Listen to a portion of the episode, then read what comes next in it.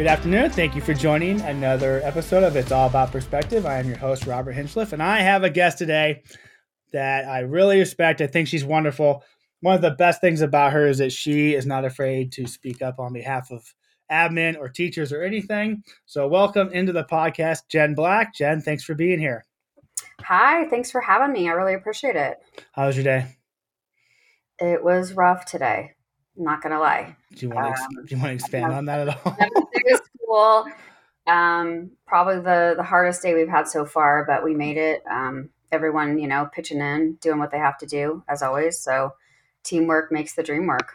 Is it because you're short staffed or because children are difficult, or do you want to elaborate on that at all? Uh, no, it wasn't. Well, we, we were short staffed today in the STAR program. Uh, so we had our SPTA who was off, but I had other staff pitching in. It just happened to be the the dynamics of, of some kids who weren't regulated today, and yeah.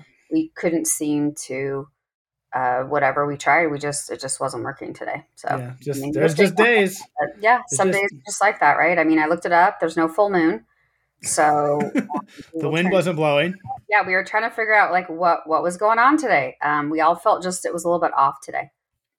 So I really got to know you like um, when I was on when I was the treasurer of a union, but I honestly don't know anything like what you taught, anything like that. So just for the listeners, just run through all your background and give them your give them your details. All right. Well, I started my teaching career in Bullhead City, Arizona in 1994. Um, I taught first and second grades there. I moved to Las Vegas in 1998. I was a teacher at Lynch Elementary School. Um, I also taught at Lincoln Elementary, where I am the current principal now. Um, from Lincoln, I went back to Lynch as the assistant principal in 2006.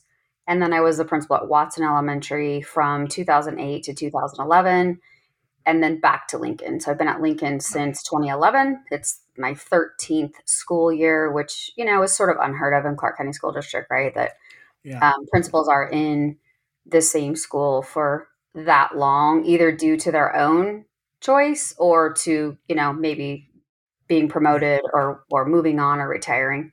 Yeah, I feel like they don't move us around here as much as they used to. Um, no, I think with the new 469, I mean that puts a little bit different perspective on um, people, you know, going to other schools, right? I mean, the goal is that the SOT has the opportunity to interview and you know make the selection of the top three. So I think that has changed the dynamics a little bit. Yeah, that could. I don't.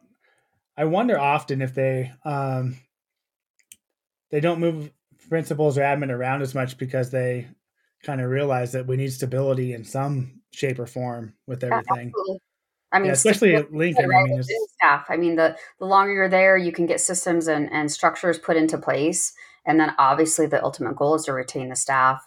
Even though we know Vegas is pretty transient, I mean, for the most part, I, I have staff that have that were at Lincoln before I got there. They were there when I was teaching there, so I would not have thought you were going to say that because you know Lincoln is not it's not the toughest, but it's tough.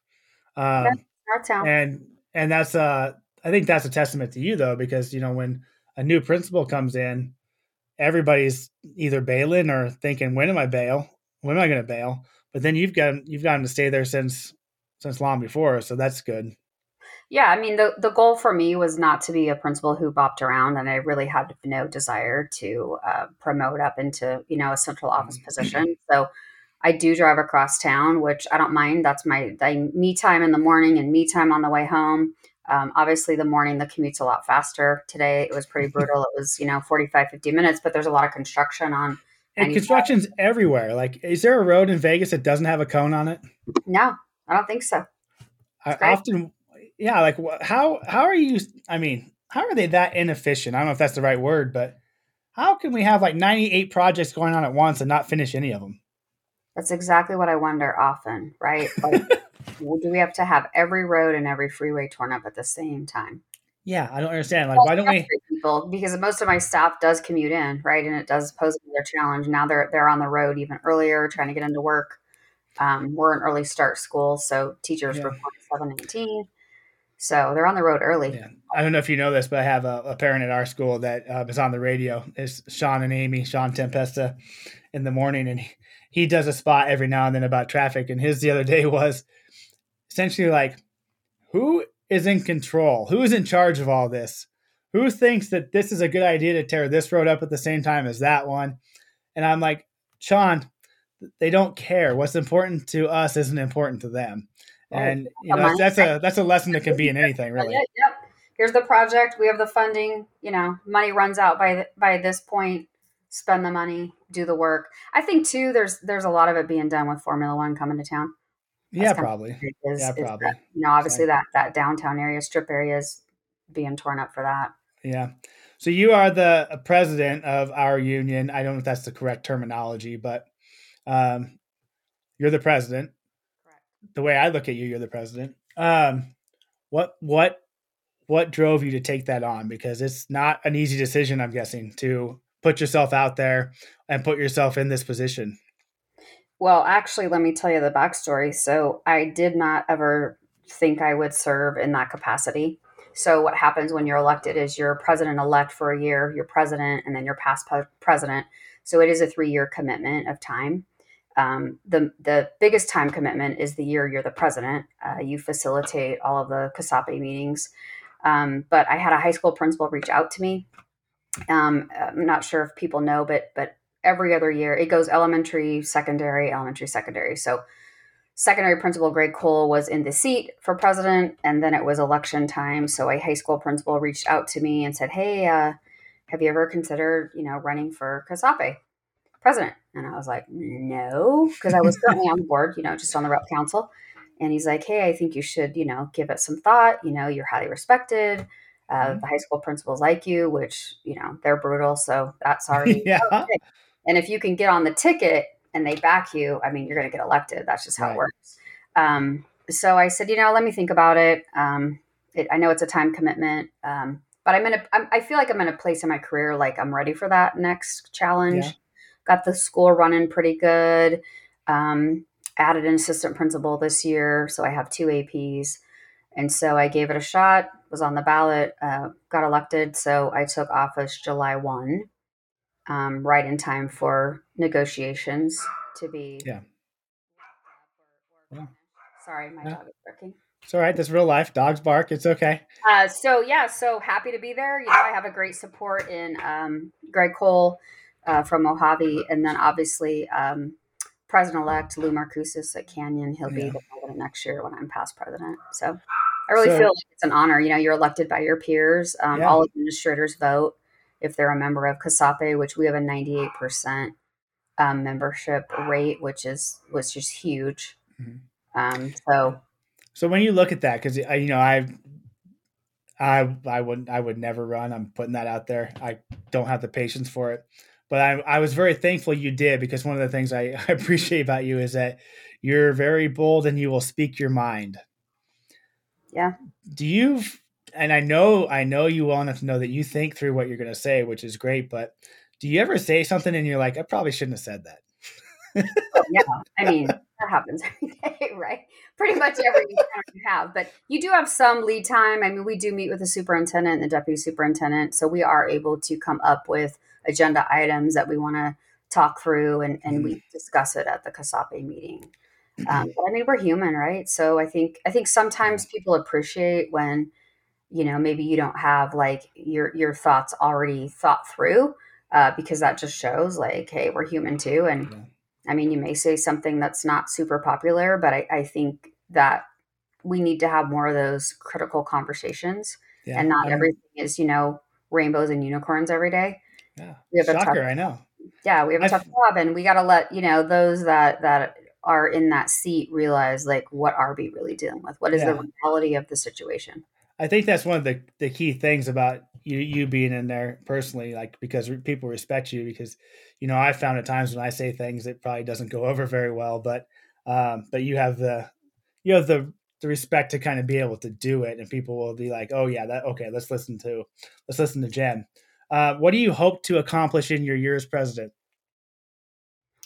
Um, well, first off, it was the negotiations, right? I mean, we we won some things, we didn't win everything, but but overall, we felt that the contract was pretty solid. We've had mm-hmm. you know positive feedback from the membership, so that kind of started off, and now we're just working through um, having some of these these um, big ticket items addressed um, by the by the district leadership uh, being able to open up the lines of communication even more i mean they have been open but ensuring that you know we're being listened to they're understanding the challenges and the reality and then trying to help them understand if something was rolled out if there were challenges maybe you know bringing solutions of, of what could be changed what could be different mm. and then obviously just continuing to uh, listen to the needs of the members i mean that's really the role is you're you know you're sort of like a therapist right people call you and rant yeah, off I mean, whatever and you are definitely my therapist often there to support people through whatever challenges they have yeah. um, you know continue to uh, show people that we represent them and the contract, protecting the contract. Mm-hmm. You know, is the big thing. So, so the hot topic right now is the evaluations, and so we have to ensure that the process used to evaluate administrators is fair, and that you know principals are being given.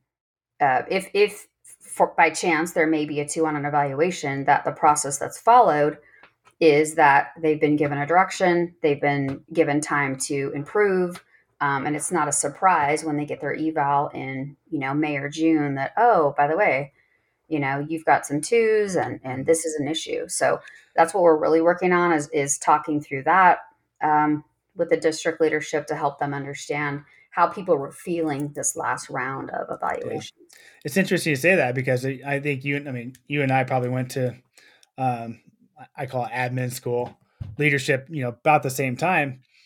It's interesting you say that because you really aren't allowed to give someone a two without talking to them, helping them, coaching them, writing it down. Yeah. So it's a, it's interesting. I, I know you can't get into details that that maybe that's not being followed, uh, but at least you're fighting for it to be followed, which I think is the main purpose of having this union and this this uh, yeah. committee. So and that's the main job of the executive director. And then you know if if it comes through one of the uh, board members, right, then we're we're communicating that to the executive director that hey, this is an issue. Uh, people can go directly to Jeff Horn too. I mean, that his door is always open, his phone's mm-hmm. available. Um, but sometimes people just don't feel as comfortable going directly. So we just try to we try to bring collective issues of the group forward. Um, we just met last night for the monthly leads and addressed some things. Um, I do feel like, you know, they are listening. I just know in a large system, sometimes things are difficult to change on a dime, which is how we want them to change, right? Like if it's a problem in my school, I want it fixed tomorrow. Yeah. Um, yeah. What's important to you isn't important to them at times. Yeah. So yeah. it's, it's all in a matter of what's priority. But I do believe truly that we need to keep everyone in central focused on the schools. That's, that's why we're all here. That's why we yeah. all have a job.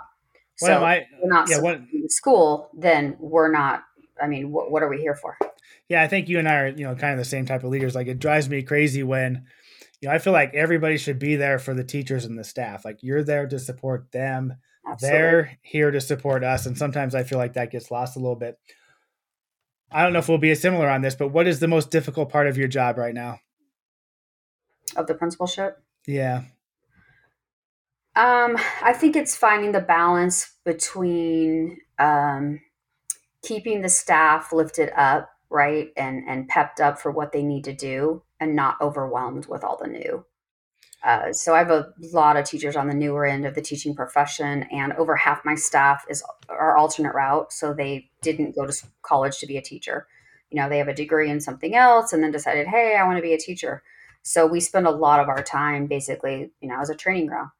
Yeah. And then you, oftentimes you, in a few years, they're like, eh, I want to be closer to home, you know, yeah and yeah. all this this you know time and investment so our return on investment sometimes we don't see it unfortunately yeah. but again if they stay in the district hey we're happy um, so so that's a challenge staffing was a challenge but I, am happy to say i only have one vacancy which is awesome. not usually the norm in a title one hour school yeah.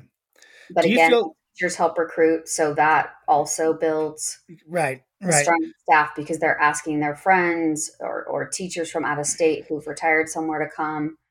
Um, so we get connected, you know, in that way. That's good. Do you feel like so the podcast, the last one I did was on the teacher union uh, versus the district. If the teachers union, first of all, I don't know where you feel like that's going to fall, but if do you feel like a good contract will help your recruiting efforts um, at a school that you know teachers have to drive to is that going to help kind of the pool for teachers for you going forward when the teachers that work there are tired of driving to your school and want to go closer to home yeah absolutely if they go with any extra money to hard to fill positions or schools you know at risk hard to fill schools however they determine that um, special ed any of that and then on top of that i think um, you know, I think the COLA is super important. I, I think it's going to, my thought is it's going to arbitration. I agree. I'm not sure this is going to get worked out this week. Um, yeah. So I think it'll go to arbitration. I'm not sure how the arbitrator will side, but I do think the salary schedule needs to be fixed. That's absolute of importance. I, I do know they've expressed that in the past. Um, I truly believe the 231 money should be separate from the salary schedule. It was one time funding. I, I, mm-hmm. don't believe anybody would want to take a pay cut in two years when the legislative session is not, you know, in session and is not able to fund that again. We don't know financially, right? Yeah. So I do believe financially the right thing to do is to to use the money that, you know, the increase in the per pupil funding dollars to to look at whatever the raises are going to be. But I think both sides have to be reasonable, right? And that's the hard part. It's negotiations. Like I said, we won a little bit. We didn't win everything you know that's that's why it's called negotiations. We had to come together and agree to disagree on some things and then try to continue to build that working relationship. So in the next round of negotiations you know they realize hey they are willing to work with us. Yeah i feel like uh, from my standpoint you know i don't know if you agree or not but like you know i feel like the admin union has a much better relationship with uh, the district and i think that helps at times. Uh, i was talking to a teacher about this and she she made a great point. I don't know if you thought about this, but you just said uh, the 231 money, which is basically the one time bonus or salary. It's not a bonus, but on and on and on. But anyway, she said I can't go buy a car with a salary increase that's going to go away in two years, or I can't go buy a house with a salary increase that's going to go away in two years. And I was like, that's a great point that I haven't thought of. Is it's not really a salary increase if it's going to go away. Yeah, Absolutely. And, you know, you wouldn't want to readjust the salary schedule if you built it in. And the bottom line is just like you and your school and your school budget, you have a responsibility to be financially responsible. Mm-hmm. So it's the same thing for the CFO, right? He has a responsibility yeah. to not put the district in jeopardy financially. Yeah, yeah and that's the point I try to tell cutting them. Positions, cutting wages, right? And so, you know, I, I mean, I don't have all the inner knowledge of sure what's sure. happening. This is just kind of my perspective, watching the news, reading reading articles, uh, reading the emails from the superintendent, kind of trying to put it all together on what is fair, you know, what what is good moving forward for the next couple of years mm-hmm. with the contract. I just know it's unfortunate because the longer this draws out, you know, the longer it is before they actually have this contract, which means their raise there is no raise. Actually, they've all taken a reduction now because of the yep. one, you know, the the PERS increase. Yeah. And yeah. so, you know, they're working for less now this year than they were last year. Yeah. They're just getting more and more salty, I think, with the passage of time. So we'll see. We'll see how this week goes. So how do you? I was thinking about this too. So the district came out with a, um, a stat the other day. I believe it was the district has a 39% chronic absenteeism rate. In your opinion, how do we fix that? I mean, oh, so my just all you know, my school is at twenty percent. Um, I don't know what yours is. I think it's you know, 41, 41. Yeah, it's hard. Yep, it's yep. hard. So hard. How, I think it's a combination, right? I mean, I think with the COVID protocols that were in place at the beginning yeah. of last year, we we sort of had our hands tied a little bit there because we had you know kids still out with COVID and we were still following all of the procedures that went along with that. I think it'll be better this year. I mean, I always am hopeful, right, that it's going to be better the next year. Uh, we're we're launching our attendance incentive plan right away. We've already started. Mm-hmm. Um, I think it's just getting people back into that mindset about you know understanding that every day of missed instruction for a child is huge.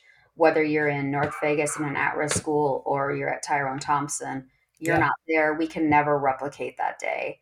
So getting our parents to understand, you know, like, yeah, we can send home a couple worksheets, but that doesn't replicate six hours, 11 minutes. It doesn't. It doesn't. And with all the gaps that we already have from COVID, um, you know, ours was never this high pre-COVID. We were we were 12, 13% pre-COVID. And we yeah. always, you know, felt really good about that for for again, you know, our the the area that we're in. We just worked super hard to make yeah. contact with parents. We'd go do home visits, which we did last year too, but it was out of hand so early, we just weren't able to get it back under control. Kids were already chronic by December. Yeah, right? I think you make a good point with the COVID protocols last year. If you walk by someone, you had to take five days off. Right. Kind of. That's not really the specific part of it, but basically have to follow that in the beginning. So, yeah. you know, we had to give a little more grace. Um, and now that we're back in session and those have been, you know, removed, I mm-hmm. think I'm, I'm, I'm hopeful. Um, I also think what I see in my setting is the motivation of the students, right? So if they say, I don't want to come to school, then they don't come. Yeah. Uh, no one at home is, is truly saying, nope, you got to go. It's important. It's your job. So it's, it takes a, it's, it's a team effort between the community, the family, the school, mm-hmm. uh, teachers, making sure that they're connecting with kids, building those relationships so that. They do realize, hey, I miss when I don't come to school. I mean, we try to make a big deal of that, like, oh, I missed you yesterday. I'm so glad to see you today. Yeah. Um, yeah. You know, but for some kids, I mean, there's other challenges too that families have, obviously, that come yeah. up. You know, sometimes there are family emergencies and they do have to go out of town or to Mexico. Uh, mm-hmm. but like I said, because we were not so high pre COVID, for us, this is really not, this is not the norm and mm-hmm. it really can't be the norm. I can't have 41% of my kids missing more than 10% of the school year. And then also on the flip side, expect them to exit WIDA, uh, grow on MAP, pass SBAC, all the things, right? So now yeah. it's just ding, ding, ding, ding, ding. Um, and it's frustrating for the teachers too. And I can I can see how it is frustrating because you cannot keep up. You go into something, so you yeah, I'm trying I'm kind of leading it this way at a meeting last year, you made a fantastic point, and all of us, I we were internally clapping or clapping out loud. Why does the district not release the proficiency rates of the students who are not chronically absent? Because at your school, if they are at school, they are learning. And I think that would be so powerful for your staff to say, look, if they're here, you all are doing your job. I think that would be powerful for a lot of schools so, you know, I don't know if you want to expand on that thought, but it was such a poignant, perfect statement at our meeting. Yeah. So, what we did is we looked at our MAP data and we removed students out of the data just that were chronically absent, just to see how are we doing with the kids who are not chronically absent. And I mean, it was 10 to 15% difference in every single grade level, it was huge. I mean, in kindergarten, we had 75% of our kids uh, above the 40th percentile once we removed the chronically absent students. So, of course, yeah, we still had 25% that, that weren't making it, but it was far better than we had. I had 61% of my kindergartners chronically absent last year. right. How do you combat that? First grade. And I mean, they have all these gaps already in first grade. So now mm-hmm. we're not we're ready to read, ready to do the math that's expected. Yeah. So I'm not sure. Uh, I don't know if it's if it's you know because they don't want to attach it because it's considered behavior. Um, but I, I think I think a lot of schools. I had a lot of people reach out. How did you do that? I shared you know the information from my strategist with people. We're going to do the same thing with SBAC. Mm-hmm. Um, we've got the SBAC data now. We're going to go through that and actually kind of put it all together. We're going to take the fall map. We're going to take last year's SBAC uh, for the kids that took it last year. We're looking at chronic absenteeism for last year. You know, so we can really start tri- triangulating this data to see like when kids are here, how are they doing? And yeah. kids that are the outliers who don't come to school, which unfortunately is a ton of them, um, you know, they're not they're not performing. And so we're just, you cannot hardly close that gap once you get to like third grade, right? We know this. I just think it's so frustrating that we're not giving the teachers the kudos for doing a great job with the kids who show up. Yeah, well, I did. Need, I mean, I yeah, you did, of course, right? but, but I agree. I think, you know, individual teachers really shouldn't have to do it. It should be on a, a school wide level. Schools get their own data mm-hmm. in Focus Ed that shows, hey, here, here's everybody right? I almost, just, almost, almost you're disaggregating it like a student group. If you they could turn it around, by sorry. groups, we have it by IEP, we have it by ELL, oh. non ELL. So let's just do one more. But I think they could take the data and they could turn it around and make it public and say, the kids that come to school are doing well, the teachers are doing well, parents, you're not doing well by not sending your kids to school. We are not 49th on the kids that are coming to school. Like, I feel like they could just turn that around and make some really positive yeah, public yeah, statements with it. Yes, right? Yeah, I agree. I agree. Yes, so frustrating. I keep chipping away at it. You know, we we yeah. do chronic absenteeism frequently. Um, there is apparently a, a, a campaign going on right now. I haven't seen anything on the TV. I haven't heard anything. I haven't seen anything on social media mm-hmm. um, from the district. Um, you know, we asked for that from you know as a district we have to take a stance mm-hmm. on kids coming into school and and unfortunately if elementary schools are at 41 what's going to happen by these time these kids get to middle school right? Because now their gap is wider. Yeah. The work is harder. The learning is harder. Yeah it's it's definitely not persevere right now you could basically be leading to additional kids who don't finish high school so they don't graduate. I mean it's just this tri- trickle effect when when we're this high in elementary it's going to be hard to ever like write the ship back up, right? Once it's yeah, it's next to impossible. I mean, it's it's no different than if you have, um, you know, even if you have one or two, if you have a student in in first grade and they have a teacher that struggles, and then in second grade they have a teacher who struggles, you can't even catch them up just from that, even if they show up every day. So now you throw in absenteeism, and it's just next to impossible to do well, the job, and then you get beat up publicly for not doing the job. Yeah, that is the case, right? We've got this we've got this teacher shortage going on. We've got kids who are not coming to school, and you're right. The, those kids could could literally roll into kindergarten, have a long term sub, roll to first grade. Hopefully, you're being strategic and not. Hopefully, that's not the case always, right? So they could go one, two, three years and not even have, or have a brand new teacher who's who's really learning their first year, and then you know not coming to school. All of it together is like the perfect storm. Mm-hmm. If you um, let's say the teachers get 10% and 8%, they get a significant raise. And now they have all these materials from the district via other funds. Let's just hypothetically say that in two years, when the legislature meets, that data is not better. What do you think is going to happen then? I don't know. It's scary, right? Because they got a raise, they got a significant raise, they got all the materials they are supposed to well, need. Is it ever gonna? Are they ever gonna give uh, educators credit and say, "Well, maybe we need to look at parents"?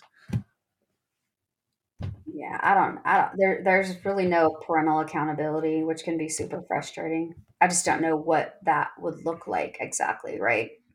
I mean, yeah, so I, something for attendance, like just starting, like as a starting point. Yeah. I mean, this, this we know this whole read by grade three retention thing doesn't work. Um, you know, we can it's a scare tactic. You can be retained one time. So now they don't read on grade level. So we're going to hold them back. I mean, so we're just going to have all these third grade classes, and then what? So yeah, we held them back. Yeah. That didn't work. Do we qualify them for special ed? I mean, what you know, where where do we go from there? Yeah, it just all. I mean, attendance is so important, and you can't you can't learn if you're not there. Pause. Which, if you went to my school ever, you would ask people like, "What's the hill she'll die on?"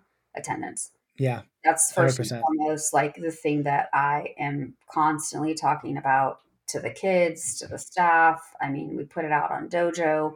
Yep. You know, the the statistics around missing school two days a month, eight, it ends up being 18 days a year, ends up being this many years by the time you're a senior. Like, yeah. So, yeah, I've had a radical idea. I don't know if I've talked to you about this, where if you miss, uh, let's just throw some numbers out there.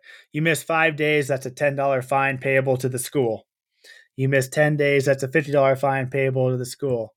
You don't pay, well, then you you know you suffer some other way financially. Or you take it you can take the uh, you can take the positive approach where if you are not chronically absent the state sends you a hundred dollar voucher for gas. There's a lot of like things i think they could do maybe that would help us out. I just don't know that they think out of the box like that or would ever want to take that on. There are districts that did that last year. They paid kids to come to school they shouldn't have to do that, but at this point in time, shouldn't have to. But you know, again, like you said, think outside the box. So so flip it around. Instead of finding you, we're going to pay you. And for mm-hmm. some families, that that's a huge deal, right? Yeah. I mean, if you have three or four kids, and each kid might get twenty bucks a week, you're looking at eighty bucks. Um, that could be a game changer for a lot of families. Yeah. A lot of people don't realize publicly that that would probably save money in the end. Right? Like, I mean, there's a lot of adults that are driven by money, but there's some adults that really aren't driven by money. So yeah, yeah, yeah. If you were throwing out ten dollar bills at the end of the week and you went around the classes and started passing out, you know, ten or twenty dollar bills and said, "Oh, you get this because you came this week," or "You were here four out of the five days," or whatever the metric would be, um, you know, I think for for a lot of families, it, it could definitely for sure. For sure, you make a good point. You know, like at um at the some schools that wouldn't matter at all, but you know, some schools that would make a significant difference for sure. Yeah, or gift cards, like you said. Either way, you know, yeah. maybe Smith's or Walmart or Target or Amazon or or whatever it is. Um, but yeah, it'd be nice to be able to think outside the box if you have the yeah. funding in your your budget, so that we're not sending it back to the state education fund with a new law with the carry forward dollars. I mean, that's yeah. a way a school could potentially make huge impact yeah. and using money that was allocated for their students to be able to do that it's just interesting to figure out like how would we do that right because it's not like you and i have a, a, school debit card and we can go right. you know start withdrawing $20 bills um, yeah someone someone will get in trouble somehow and yeah we'd have to have some way that we're either buying gift cards or or whatever to be able to do that but we we did bring this up at, at one of yeah. our meetings we did bring it as an option so 30 minutes has already gone by that fast. It's amazing. But so I'll, I'll ask you one more question. You and I are close to the end of our career. Where do you see education going? Uh, yeah, my husband and I talk about this a lot. Um, fortunately or unfortunately, I, I see charter booming uh, because parents want choice. Um, mm-hmm. And when there's more choice, obviously that's they're going to go with what they think is best for their family, and they should. Ab- mm-hmm. Absolutely should. You're you're if you're a parent, you are your child's big biggest advocate. Uh, you know what's best for for your own children.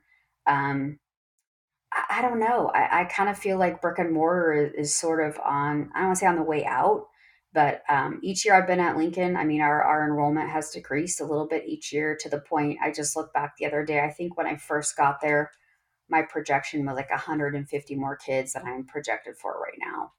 And, you know, that's 12 years ish, um, which I actually didn't go back 12 years because I went back to the old budget system to look like what were my projections back maybe in like 20, you know, like 2014 or whatever. So 10 years. I yeah, don't know. I, I think the more options, the better. You know, for some kids, online works. For some, it doesn't. I really think we're going to have to get past the traditional you're in kindergarten, you're in first grade. Um, I know, you know, other districts out there are doing more the competency based education. I think that's an option, which would be awesome, but that takes a ton of training because kids move fluidly, right, throughout yeah. you know, subjects and, and knowledge and, and showing mastery to standard. I really am on board with the portrait of a, a um, portrait of a Nevada learner pilot project where we start measuring other things in schools, not just test scores. So we're measuring, you know, kids' ability to think critically. We're mm-hmm. measuring, mm-hmm. uh, you know, how respectful are this is the student. Um, all the intangibles of life that move you forward. Right. These are all the things that employers are looking for. And so if we continue to measure things the way we've always done it, we aren't going to see education take a shift. So we have to shift with the times, which I think we aren't right? I mean, the grammar of schooling literally is what 200 years old. We're doing basically doing things the way we did 200 years ago. Yeah, that's one of my biggest frustrations. Is I know, just don't time constraints I, on subjects Monday through Friday. You know, eight to two eleven. I mean, we don't have options. So you know, there probably needs to be, especially in in a place like Las Vegas. There probably needs needs to be schools that operate from noon to you know 6 30 p.m for families. Yeah, I think it's a great place to like try some stuff out. I just there's just no appetite for it. You try to do you try to give an idea or move something forward and it just seems to just go like, well, like new, on deaf ears. Innovative innovative region so maybe that will get things spurring so that you know elementaries can jump onto that um, personally i feel like every school should be like a magnet right we should all have something at our school that that we do um, that keeps our families wanting to have their kids at our school. Um, that yeah. way, we're not having to, you know, transport kids across town and and deal with all of the challenges of just even having parents being able to apply and be ex- kids accepted into Magnet. You make a good idea. You know, we need to be more marketable in some way. Ultimately, I mean, COSA kind of is school choice a little bit. Change of school assignment is a little bit of a school choice, but in a way, you know, we do have to kind of market ourselves some way. Why? why does a kid want to come to Lincoln or Thompson? You you have to have something to make them want to come to school. Otherwise, they're chronically absent. Exactly. Yeah. So, for sure. Well, I finally got you on here. I appreciate you very much. Thanks I don't think you, I appreciate it. It was great. I don't think you said anything that's going to get you in trouble or anything, which is good. I think we had a great conversation. Appreciate it. So, two, all right. Principals coming together to chat about all things and different well, perspectives. I think it's probably one awesome principal. We'll let the uh, the uh, listeners decide which one. But I appreciate you, and I appreciate all you do for uh, admin and for uh, standing up for us, and and uh, just uh, thank you for your time and, and your leadership. We're gonna fight the good fight. We are. Just remember, in the end, it's all about perspective. Absolutely. All right. Have a good day.